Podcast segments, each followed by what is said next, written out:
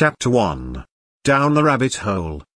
Alice was beginning to get very tired of sitting by her sister on the bank, and of having nothing to do. Once or twice she had peeped into the book her sister was reading, but it had no pictures or conversations in it, and what is the use of a book, thought Alice without pictures or conversations? So she was considering in her own mind, as well as she could, for the hot day made her feel very sleepy and stupid, whether the pleasure of making a daisy chain would be worth the trouble of getting up and picking the daisies, when suddenly a white rabbit with pink eyes ran close by her. There was nothing so very remarkable in that, nor did Alice think it so very much out of the way to hear the rabbit say to itself, Oh dear! Oh dear! I shall be late. When she thought it over afterwards, it occurred to her that she ought to have wondered at this, but at the time it all seemed quite natural, but when the rabbit actually took a watch out, of its waistcoat pocket, and looked at it, and then hurried on, Alice started to her feet, for it flashed across her mind that she had never before seen a rabbit with either a waistcoat pocket, or a watch to take out of it, and burning with curiosity, she ran across the field after it, and fortunately was just in time to see it pop down a large rabbit hole under the hedge. In another moment down went Alice after it, never once considering how in the world she was to get out again. The rabbit hole went straight on like a tunnel for some way, and then dipped suddenly down, so suddenly that Alice had not a moment to think about stopping herself before she found herself falling down a very deep well. Either the well was very deep, or she fell very slowly, for she had plenty of time as she went down to look about her and to wonder what was going to happen next. First, she tried to look down and make out what she was coming to, but it was too dark to see anything, then she looked at the sides of the well, and noticed that they were filled with cupboards and bookshelves, here and there she saw maps and pictures hung upon pegs. She took down a jar from one of the shelves as she passed, it was labeled orange marmalade. But to her great disappointment it was empty, she did not like to drop the jar for fear of killing somebody, so managed to put it into one of the cupboards as she fell past it. Well, thought Alice to herself, after such a fall as this, I shall think nothing of tumbling downstairs. How brave they'll all think me at home. Why, I wouldn't say anything about it, even if I fell off the top of the house. Which was very likely true. Down, down, down. Would the fall never come to an end? I wonder how many miles I've fallen by this time? She said aloud. I must be getting somewhere near the center of the earth.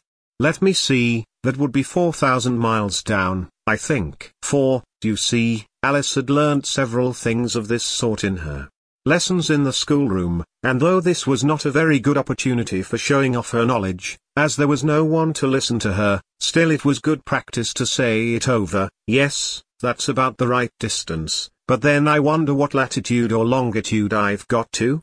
Alice had no idea what latitude was, or longitude either, but thought they were nice grand words to say. Presently she began again. I wonder if I shall fall right through the earth. How funny it'll seem to come out among the people that walk with their heads downward. The antipathies, I think. She was rather glad there was no one listening, this time, as it didn't sound at all the right word, but I shall have to ask them what the name of the country is, do you know? Please, ma'am, is this New Zealand or Australia?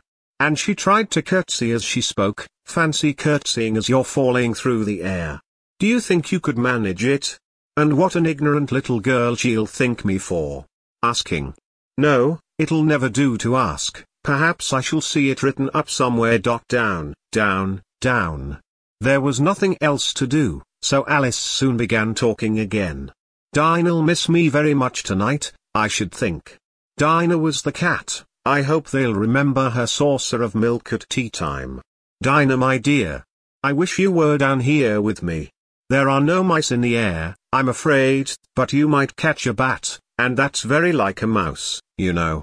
But do cats eat bats, I wonder? And here Alice began to get rather sleepy, and went on saying to herself, in a dreamy sort of way, do cats eat bats? Do cats eat bats? And sometimes, do bats eat cats? For, you see, as she couldn't answer either question, it didn't much matter which way she put it.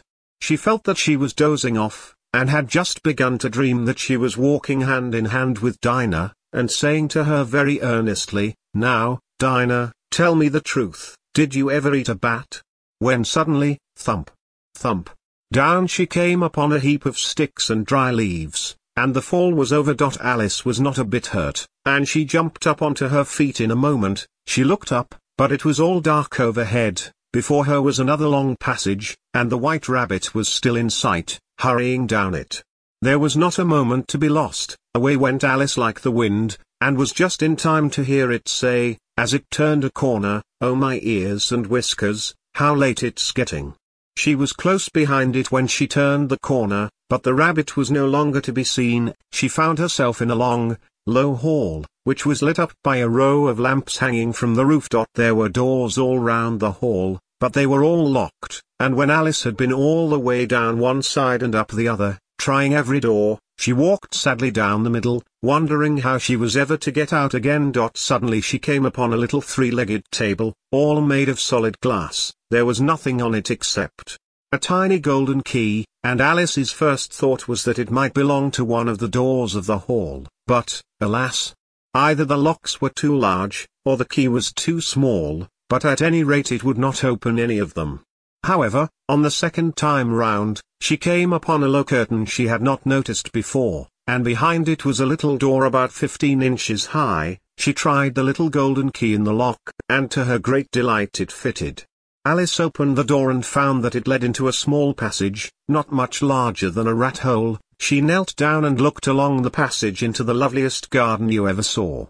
How she longed to get out of that dark hall, and wander about among those beds of bright flowers and those cool fountains, but she could not even get her head through the doorway, and even if my head would go through, thought poor Alice, it would be of very little use without my shoulders.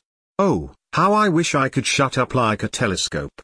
I think I could, if I only knew how to begin. For, you see, so many out-of-the-way things had happened lately, that Alice had begun to think that very few things indeed were really impossible. There seemed to be no use in waiting by the little door, so she went back to the table, half hoping she might find another key on it, or at any rate a book of rules for shutting people up like telescopes. This time she found a little bottle on it, which certainly was not here before, said Alice, and round the neck of the bottle was a paper label, with the words drink me beautifully printed on it in large letters. It was all very well to say drink me, but the wise little Alice was not going to do that in a hurry.